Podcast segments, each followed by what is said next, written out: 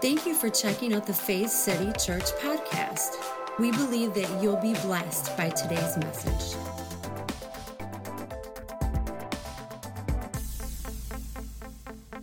And so today I want to wrap up the series out of context and I want to talk about this idea.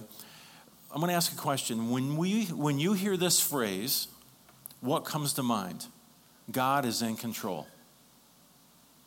God is in control. Now, you don't have to answer out loud, but when I, when I make this statement, what comes to mind? God is in control. Now, this is normally something that we say uh, when things happen that we are unsure about. When you have situations in life that come up that you just don't know what else to say, we say things like God is in control. An example would be uh, maybe you know someone, a friend, a family member, who's going through a really hard time. Uh, maybe they lost their job. Uh, maybe they're losing their marriage through divorce. Uh, you know, maybe they lost a loved one. I mean, there's, there's a lot of things that we cope with and we can deal with. And so in those situations, we, we say things like, God is in control. Uh, maybe someone's been diagnosed with sickness, and we say, God is in control, right? I'll tell you what, I've officiated a lot of funerals. And in fact, I have one this week. And I love officiating funerals, not because I like to see people pass away, but what's beautiful is uh, there's a few funeral homes around here that they kind of have me on their roster, and there's a lot of people who don't have a pastor. And so, you know, when it comes to these types of, of, of, services, they need an officiant. And so sometimes they'll reach out to me, and I love it because I get to meet new people. I get to meet families who are going through loss, they're going through a tragic time in their lives, and hopefully I can bring some hope and some peace and some healing to them. And I found that it's not by being religious and given them all the right Bible verses. It's by being a real human being who empathizes and hears their story and hears the stories about their loved one or their relative. Does that make sense? And I think that's something we can learn from as Christians. Sometimes we've got our, we've got a, I got my scripture and I got my verses, but sometimes we don't know how to empathize and hear others. And so that's something I've had to learn and been forced into in these situations because you, you know, you, you want to be, um, you want to walk lightly, you want to tread lightly in these situations, and you want to help bring healing and hope to those. But I've officiated a lot of funerals, and one thing that I've heard a lot, I don't say this anymore, I might have in the past, is we say things like God is in control. Even in the, the most recent Robb Elementary, uh, you know, shooting, um, I know there's people who are asking why. You ever been in a point in your life you're like, why? Why is this happening to me? Why, why is this happening in general? I mean, this is, I mean, why did 21 people have to die in a senseless act of violence? We all ask these questions. And for some of us, it can hit harder than others. But to say that God is in control may be something that is normal. It's something that's said in a situation even as tragic as this. But I want us to think about this statement God is in control. And I want us to think that through. I think sometimes, unfortunately, and I'm not saying everyone, but as Christians, sometimes we have, I don't know what the right word is, but we have this tendency, it's a good word, we have a tendency to not think things through. We'll just say, we'll quote, and we'll regurgitate something that we've heard, heard as we're growing up. Come on, I've been there. I'll raise both hands. You just say things. And this is one of those things God is in control. And so we just have this go to. We have this, this way that we can sometimes go to, or, or this place that we can go to. But I think if we actually take the time to think this idea through that God is in control, I believe we'd realize that God is not the author of sickness and loss. Now, I understand I have brothers and sisters in certain denominations whom I love, and they are where they are, but I would say I completely disagree with their theology because they would say that God puts sickness and disease and takes things away from people in order to teach them a lesson. Well, I try to look at Jesus as the lens for the Heavenly Father. Jesus himself said that I only say and do what I see the Father say and do. And I never once saw Jesus lay hands on someone and give them cancer. He laid hands on them and they were healed. I never saw him go up to someone and break their heart. No, he came to heal the brokenhearted. So if that's what Jesus is like, then we can say, oh, that's what God is like. Does that make sense? Follow suit.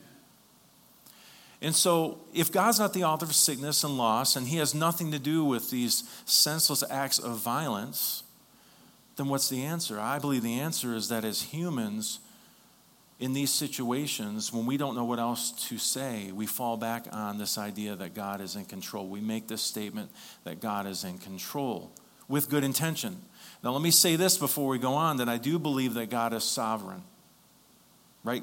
God, which means He is king which means he is supreme. Uh, the earth is the Lord's and the fullness, everything within it is his.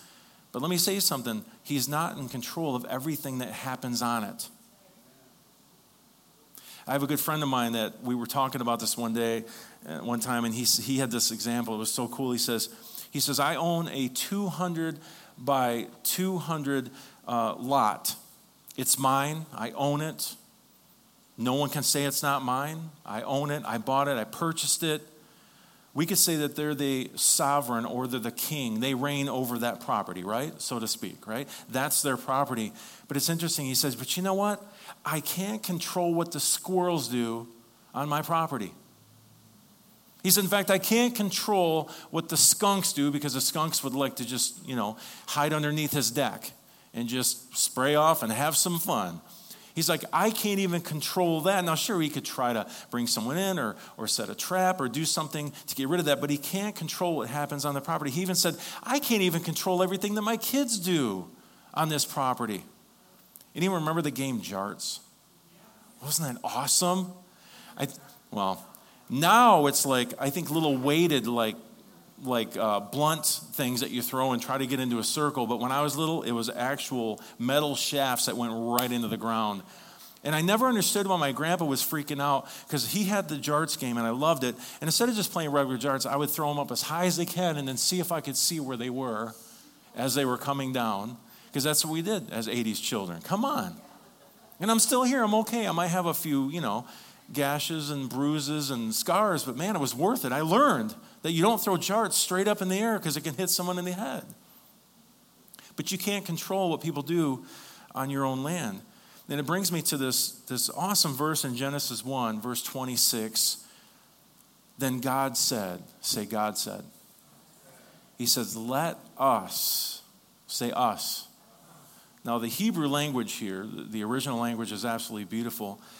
The way that it's said is it's indicating this united action. So you have God, Father, Son, Holy Spirit together, wanting to create mankind. And when he says let, it isn't like, well, guys, let's just do this. It's, it's actually not a request in the Hebrew. It's like, this is what we're going to do. This is intentional. This is with purpose. Then God said, let us intentionally make mankind in what? Our image. The God had wanted to make us as human beings in his image. Look at this according to our likeness. Say, I'm like God. Oh, wow. Isn't that cool? Look at this. And let them rule. Now, again, the Hebrew language is beautiful here. It's not like, well, I guess we'll let them. The, the, the tone of the Hebrew language here is have them rule. Again, very intentional. We're going to make mankind in our image and our likeness. And then we're going to have them rule over the fish of the sea, over the birds of the sky, over the livestock, and over all the earth. Who has authority over all the earth? Man. And over every crawling thing that crawls on the earth. Now, I want us to notice something here. God never said, let us make them and let us have dominion. Mm-mm. Instead, let us make them, and then let's give them the authority of the earth realm. All mankind has the authority of the earth realm. In fact, the psalmist agrees by saying, The heavens are the heavens of the Lord, but, say, but, and this is a big but, but the earth he has given to the sons of men. Say, I'm a son of man. Say, I'm a daughter of man. So I, want us to start to pick up this, this, this idea that's being said from, from the very beginning of the creation story is that God is the sovereign. He rules over, He owns all, but who was given the authority in the earth? Man. Are, you see where we're going with this? In fact, if you, if you look at the creation story even closer, when Adam, the first man in this story, when he believed the lie, that he didn't measure up, that he maybe could do it better, he gave in and rebelled. Think about this it was man's rebellion that caused the curse. And all this mess that, that we are dealing with, everything that has happened on the earth, it also opened the door to sin and death. It, it opened the door to sin and death. It, it, an earth that's filled with, you know, fear rather than faith. It's an earth that's filled with hate rather than love, with war rather than peace. I mean, if you just look around for thousands upon thousands of years, uh, pretty much all of human history, we've seen this curse. We've seen fear rather than faith. We've seen war rather than peace. We see hate rather than love. That's not God doing that, that's mankind doing that. This is making sense. Because if you think about this, if you follow this through to the end, if everything that happens on the earth is God controlling it like a puppet master, then we'd have to believe that He's in control of, say, school shootings. God's in control of the sex slave trade. He's in control of rape and disease and war and all violence that we see. And, and think about this if He did everything that He gets blamed for, then who would want that God in their life? But yet, some people believe that's who and how God is, but not according to Jesus. See, the truth here, again, we're Christians, we're believers, we read scripture, and if you believe what we're reading here, the truth is that these issues, this loss, this pain, this suffering, the things that we deal with, they're coming from men with unregenerated minds. It's man causing the pain and the issues and the war and all these things that we see, right? And, and, they're doing these horrible things, and this has nothing to do with God. Are you following me? Now, when we say God is in control, we not we maybe let me say it this way: when we say that God's in control, maybe we're not thinking this way. Now, in the past, when I thought God's in control, I never thought that means He's putting sickness on people my idea was maybe this can bring some comfort to say no matter what's going on, God's got your back. Right? Does that make sense? That, that God, God has got this. Let's trust God. That, that's kind of how I've lived most of my life, right? Let's trust God in the midst of these circumstances. But think about this when we say that God is in control in the midst of these things, how do others hear God is in control? What is their reaction? This kind of reminds me of uh, the, the message that Nate Blouse brought, which is life doesn't read your Bible. It's this whole idea that we can just say things and spot off. God's in control, but according to Scripture, He's given us control. And so if we don't follow that, that string right, we end up blaming God for all kinds of heinous deeds and actions. In fact, some people even blame God. Well, well, God caused this calamity to happen. You ever heard that? Like there's an earthquake or, you know, uh, that, that recent tornado that went through and just totally destroyed here in Michigan was Otsego. That trailer park just obliterated. People can use that to say, well, there must have been sin in that trailer park. That's why it happened. Which, I, let me ask you this if God, if the reflection of God is Jesus, Everything we see Jesus do and say is a reflection of who God is. I never saw once Jesus offer or put calamity or loss or sickness on people. How about you? So we have to get our theology right. At least, in my humble opinion, I don't believe God does this. Okay? But see, we can say that and maybe not think that, but when others hear, their reaction may be, well, if God's in control of this, first of all, then why didn't God stop this?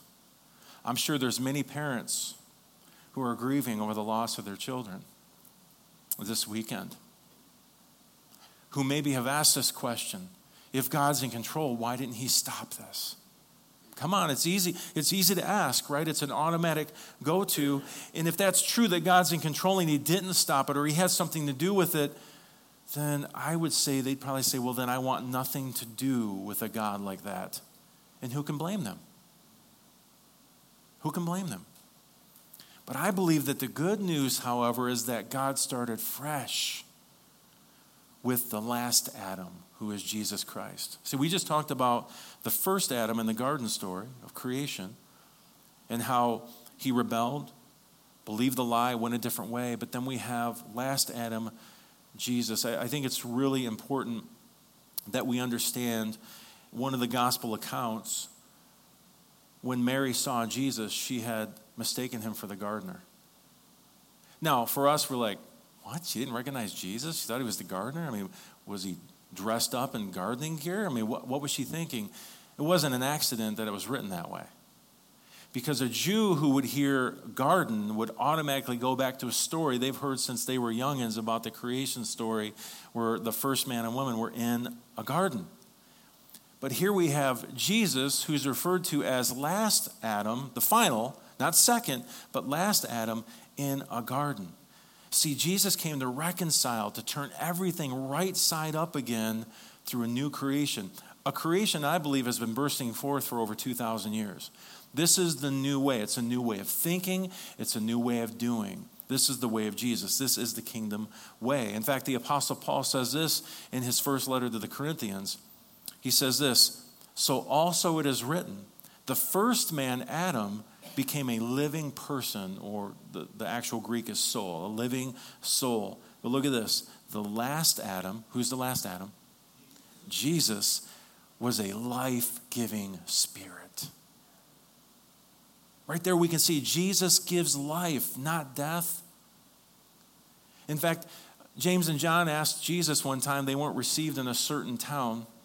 And as they walked out of the town, not being received, they kind of went back to their Jewish roots and the prophet and the laws, and they said, Man, Jesus, should we call fire down upon them like Elijah did? And Jesus basically said, uh, You don't know what spirit you speak of. I didn't come to destroy men's lives, I came to save men's lives. We can see all through the life and ministry of Jesus that Jesus was in the life saving, life giving ministry, not killing and life taking. Anyone agree with me on that? And so the first man, Adam, became a living soul, whereas the last Adam was a life giving spirit. In fact, I love this in the Mirror Bible. It says, the last Adam is a life radiating spirit. And think about this that life resides within you, resides within me. This is a life radiating spirit. And I think sometimes we forget that. We get caught up in the day to day, the hustle and the bustle, and it's real easy to do. But we forget wait a minute, I'm a life giving spirit because that spirit resides on the inside of me. I'm reflecting the image and likeness of God. So think about what this means. We are now partakers of resurrection life. Think about that. We radiate the Christ life. Jesus is the last Adam. Think about this. When he died, this is so cool to think about. When Jesus died, mankind's Adamic reference died. Why? Because that was first Adam. Jesus was last Adam. And the Apostle Paul says that when Christ died, we died with Christ. But get this when Christ resurrected, guess who resurrected with Christ? We did. Come on now. Now, here's the thing about the gospel some people don't see this, they, they, don't understand that. It hasn't become revelation to them. And so, our message isn't you're dirty, rotten, God can barely stand you, so pray a prayer and then he'll be okay with you. That's not the gospel. I know that's what we've heard with bullhorns and different things, but the gospel is you've been included. Jesus has made the way. You've resurrected with him, but you just don't see it yet. You have to make a choice. It takes faith. How many would agree?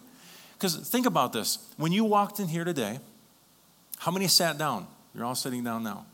Let me ask you a question. When you came in here and you went into that row and you picked your seat, the one with your name on it, right? When you sat down, I just want to know how many struggled to sit down? How many looked back about 10 times, went down slow, you weren't sure? You wanted to make sure we are going to support you, right? How many did that? No one. You came in, and you threw your books down and your electronic devices, and you just plopped your butt down, didn't you? Why? You had complete faith in that chair that it would hold you up. I know you're like, well, that's faith? Yeah, that's faith. You had faith in that chair. Every time you, you sit down, you have faith that that chair will support you. It's the same thing in this life with Christ. That's what faith is. It's saying, you know what? I believe I have the revelation that this is who I am in Christ. This is my true identity. Jesus has done it all. And what do we do? We sit down. In fact, Ephesians talks about that, right? It has this whole idea of sit, walk, and stand. Before you can actually walk and stand in the freedom God's given you, you first have to sit in it, rest in it, realize it's true for you. Does that make sense?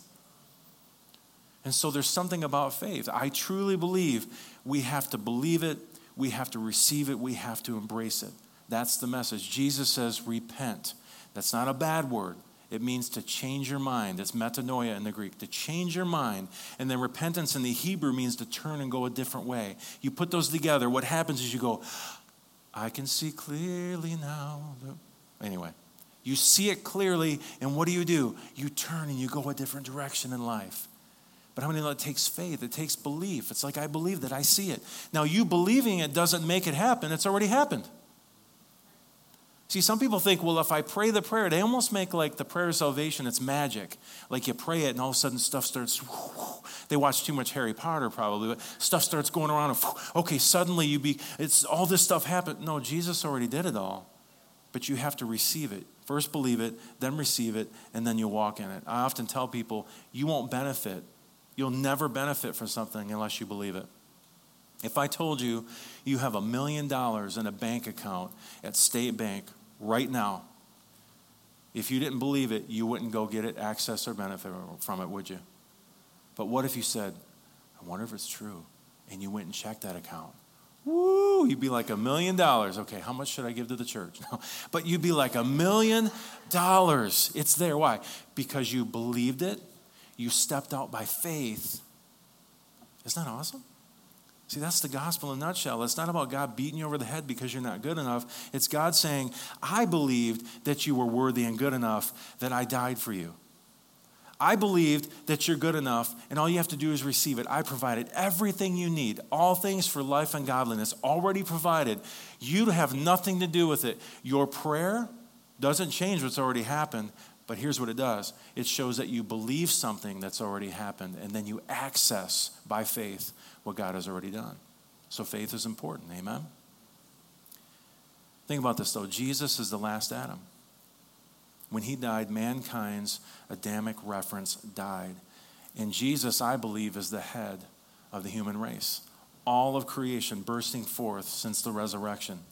See, human life is not defined by Adam but defined in Christ. Sometimes we got to get our head out of that and go, whoa, I keep reverting back to this Adamic nature issue thing. No, no, no. Our life is not defined by Adam, but defined in Christ. Come on, somebody. Isn't that good news? So when we allow His love to work through us, we, as sons and daughters of God, we begin to put creation right again. Think of it from this perspective when we say that God is in control, if we're not careful, then it takes the onus or the responsibility off of us and it puts it back on God. Oh, God's in control. He, he's got this. But what about your calling? What about your mission in life? You, Andy, speaking to myself too, what about your mission? What about your calling? What about your gifts? See, when we can just blame God for everything, it takes the responsibility off of us and we think, well, God, you got this, go ahead and do it. But who's the body of Christ? We are. So we flesh out the kingdom. We're the ones that reflect the image of God. Come on. Jesus is the head. We submit to that authority. We respect that. We look at the life of Christ and we're like, okay, I, I can see what living a Christ life looks like according to, you know, what Jesus has shown us according to Scripture, which is full inclusion. It's loving others, it's grace and truth. You know, I think about how many times Jesus came into contact with what the religious community would consider uh, sinners, labeled people, you know, the tax collectors, the actual Jewish people that would work for Rome and take money from their own people and keep some for themselves and live high on the hog off their own people who were starving, by the way, in this time, first century. But I think about when Jesus would encounter someone who was labeled a sinner or in sin, he never brought shame to them. In fact, he said to one guy, Hey, can I go to your house and eat? Which was unheard of. A religious leader eating at a sinner's house? Uh uh-uh. uh Because when you broke bread with someone, you were saying that I accept them where they are. This was unheard of in the religious circles. The only time I, really see Jesus get irritated is I'm not saying people, but religious systems that would push people out, reject people, and hold them at bay. That's when Jesus really had issues. Even when he turned over the tables, you know, in the temple there, he wasn't hurting people and whipping people, right? He saw that people were being taken advantage of. They were paying these exorbitant prices for sacrifices because they had to travel from far and wide and couldn't bring their sacrifice. And so they're like, well, honey, we'll just, you know, br- bring the checkbook. We'll just get some when we get the temple. And they were charging prices that were astronomical and people could barely afford it. They were already suffering. And Jesus is like, enough is enough. You've turned my father's house into a den of thieves. You're stealing from people. You're robbing from people. You're making people feel like they're not good enough and they can't measure up and they can't even approach my presence. Can you see this? And so Jesus had a different picture that he painted. He says, No, no, no, no. In fact, all are included at my table, all are welcome. But here's the beauty of it Jesus didn't have to use fear, guilt, or shame for the hearts of people to change. It was acceptance grace and love. Don't the scriptures tell us that it's the kindness of the Lord that draws us to repentance? This is important to see. And somehow, in this westernized evangelical idea, we've turned this around to demean people and to fear them and shame them and yell at them as if that's going to change a heart truly. See, fear can manipulate you into doing something and making a choice, but love literally changes your heart to make that choice. You hear me?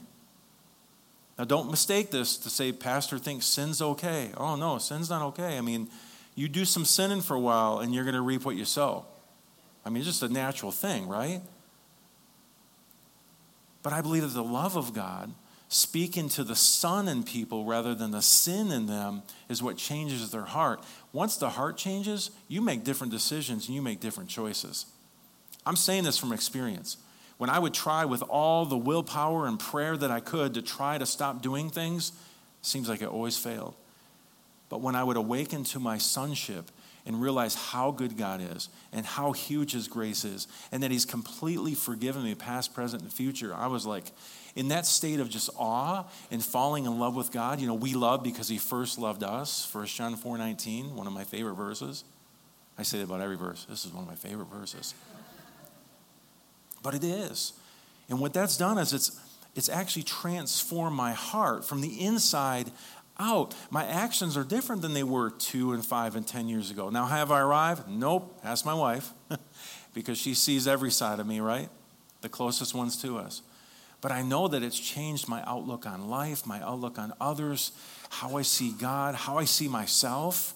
Some of us need to really deal with that because, man, let me say this non gospel religious messages will make you feel like you never measure up and you're never worthy.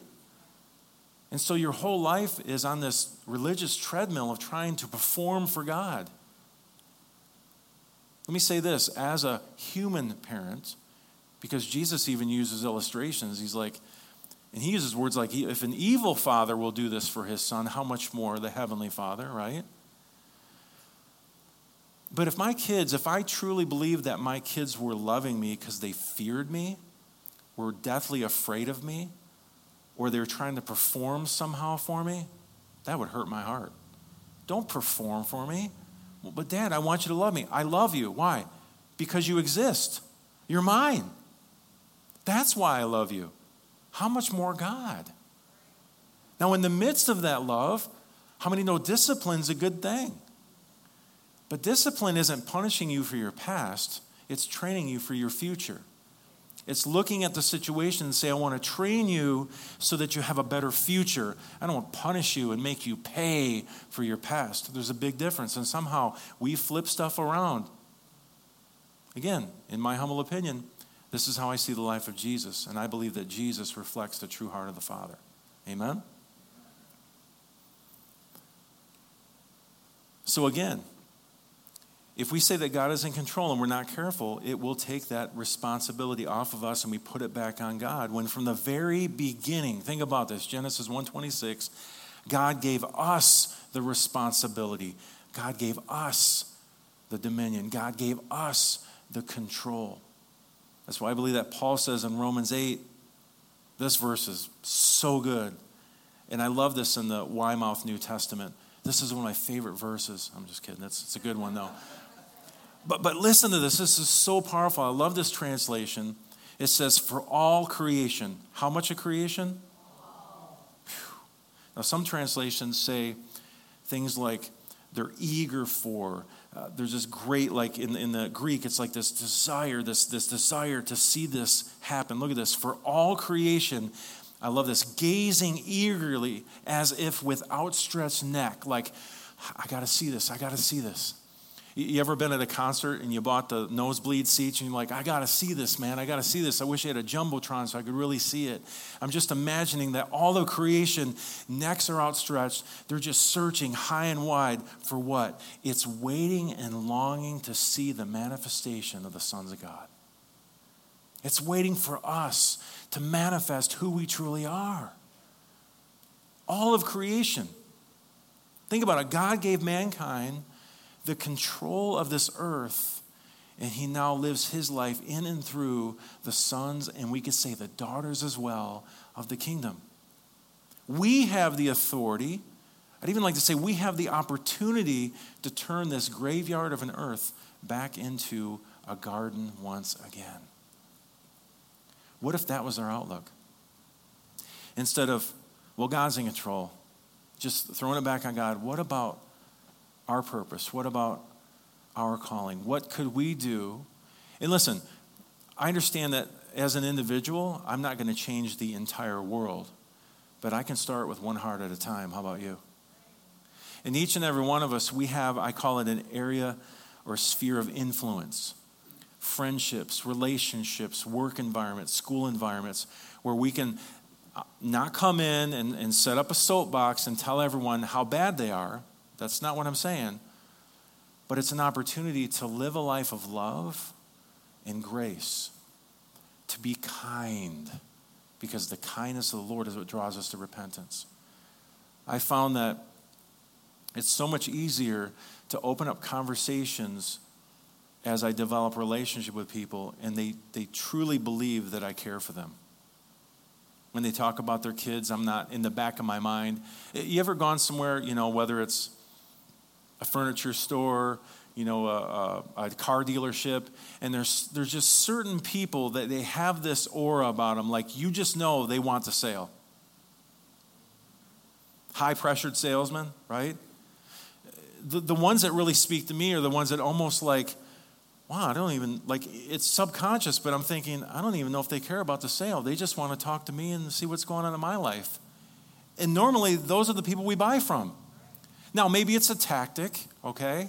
I'm not saying we use tactics, but think about if, you know, in any relationship in our life, if in the back of our mind it's not like, okay, I got, I got, I got to save this person. Well, first of all, you don't save anyone. That's God's job. But what if you go into a situation instead of in the back of your mind thinking, I got to get them to pray the prayer, I got them to, to, make this confession, I got, what if you were like, wow, I wonder what's going on in their lives? What, what is that? Oh man, your child's been bullied at school man, can, wow, can we just pray? Can I just pray for them? That really moves my heart. You know, my child's dealt with that too, and that's not a fun thing. And we don't want any of our children to, to feel like they're worthless and, and, and have, you know, nothing to give and, and will never amount to anything. No, I totally get that. What if that was our approach? You're going through a divorce. Oh my gosh, I had a friend who went through, or I myself went through a divorce. Man, it's not easy. It just tears you up from the inside out. Man, I know what you're feeling. Can, is it okay if I just pray for you? Hey, listen, I'm here. Here's my number. I'm here for you. And I know, I know sometimes we go, but, but what if what Jesus comes back tonight? What's going to happen? I, I think God's got this under control in that way. Like he just wants, he wants to let you be the light and we don't have to try to rush things. Does that make sense? Because sometimes, with good intentions, we're trying so hard to force something to happen, and then we wonder why it doesn't and it backfires. You don't have to be high pressure with this. You're not a high pressure salesman. Love people, build genuine relationship, truly empathize and care for people, and then eventually, I found this in my life, they'll start to ask questions. They'll start to open up. If somebody doesn't know who God is, they might say to you, I, don't, I don't even know. I remember when I um, was on the road, you know, in bands and, and touring and stuff, and you get to know people, and it's just wild. I mean, because you know, you see the stage persona. You know, you see what, what they're giving off. There's an image they're giving off. But then behind the scenes, you see real people with real loss and hurts and, and desires and, and loves and dislikes. And it was in those moments where people would come up just out of blue and go, hey, man, uh, I know that you pray and you're kind of into Jesus and stuff, and I'm going through this in my life. would you pray for me? I don't even know how to pray. It was just such great opportunities to just pray for people and didn't have to be religious about it. Just be there for them, just support people. Is this making sense? This is what we're to do be a light to this world. Again, we have the authority and opportunity to turn this graveyard of an earth back into a garden once again. I think it's important that we see that we are co laborers with Christ. That's what Scripture tells us. And without Him, we're told we can do nothing. But think about this without us, He chooses not to. He wants us to truly be His body and reach those around us. See, it's a combined effort. And so when it comes to tragedy, when it comes to loss and, and pain, we can all ask all the whys in the world that we need to but then we can choose to either throw it all on God and wonder why He isn't doing something about it. Or, get this, we can realize He did all things through Christ. It's already done. And then God gave us, say me, and together, us, say us. He gave us the power and authority to be the agents of change in this world. We can literally change this world one heart at a time, but it has to be intentional. So, again, I'll just say this again so you understand my heart that God is the sovereign of all. God owns all, everything is God's, right? But He's not in control of everything that goes on. Because, again, if we believe this, that means that He's okay and behind some really evil, horrendous things. But as we can see, as believers, God has given us the control, given us the authority in this earth. Amen. Please stand with me this morning. Something that I realized, and I'm hoping that we realize today, and that I've really found in my life, is that I have a choice. And a lot of times in those choices, I've said, you know what, God? I want to give you control in my own life. Meaning that I want to hand my life over to you simply by saying something like, Lord, may your will be my will. How many know we have a free will? We can choose to do whatever we want. There's many times in my life that I've had to say, and maybe in different ways, but basically, Lord, I want your will. Your will of salvation, which means what? which means you know restoration it means deliverance healing um, you know wholeness it's all these good things deliverance i want his will for this world to be my will for this world because sometimes i get caught up in my own stuff how about you so maybe this is a daily weekly monthly thing where we say lord may your will become my will but i want to read this portion of romans 8 again and i want us to just listen closely. Even close your eyes if you want. I want you to just kind of soak this in, not for religious reasons, but just to really hear this. I believe this was Paul's experience and the Apostle Paul's view of how we now walk according to our awakening in Christ, this new life in the kingdom. He writes, Our lives now represent the one event every creature anticipates with held breath. Standing on tiptoe, as it were to witness the unveiling of the sons of God. Can you hear the drum roll? Every creature suffered abuse through Adam's fall. They were discarded like a squeezed out orange. Creation did not volunteer to fall prey to the effect of the fall, Yet, within this stark setting, hope prevails. All creation knows that the glorious liberty of the sons of God sets the stage for their own release from decay. We sense the global agony and pain recorded in history until this very moment. We ourselves feel the grief echo of their groaning within us while we are ready to embrace the original blueprint also of our physical stature to the full consequence of sonship. What we already now participate in as first fruits of the Spirit will bloom into a full gathering of the harvest. For what we already experience confirms our hope and continues to fuel our expectation for what we still cannot see. In the final visible completeness of the harvest, hope has fulfilled its function. Isn't that beautiful? See, we have purpose. We have a calling, each and every one of us. And I'll be as bold as to say, as far as this earth is concerned, God is certainly sovereign and owns and rules all, but God's not in control. He gave us authority and dominion and control. Let's stop pushing that back to Him and saying, okay, Lord, I accept this, which means now I have to be intentional and there's something that I must do. But get this, we do it as co laborers with Christ, right? I can do all things through Christ who strengthens me. We're not in this alone. So let's answer the call of the Apostle Paul when he says, The eager expectation of all creation waits for the manifestation, or we can say the revealing of the sons and daughters of God. What is your purpose? What is your calling? Let's not push it back to God. Let's take that responsibility and that control. And one by one, we can change this earth to look a little bit more, bit by bit, like heaven. Can I get an amen?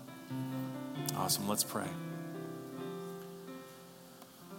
Heavenly Father, we thank you once again for your goodness and your grace.